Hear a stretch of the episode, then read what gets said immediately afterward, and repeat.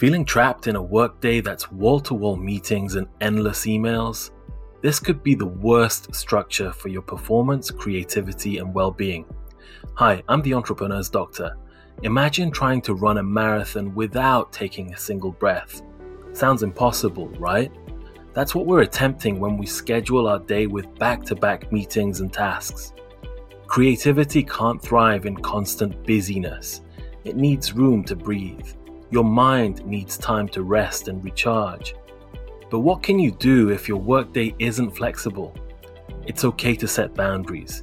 Communicate openly about your needs for focus time. Advocate for fewer, more productive meetings. You're not just an employee, but a valuable asset that deserves to be taken care of. Let's shift the narrative from quantity to quality, from being constantly busy to being genuinely productive.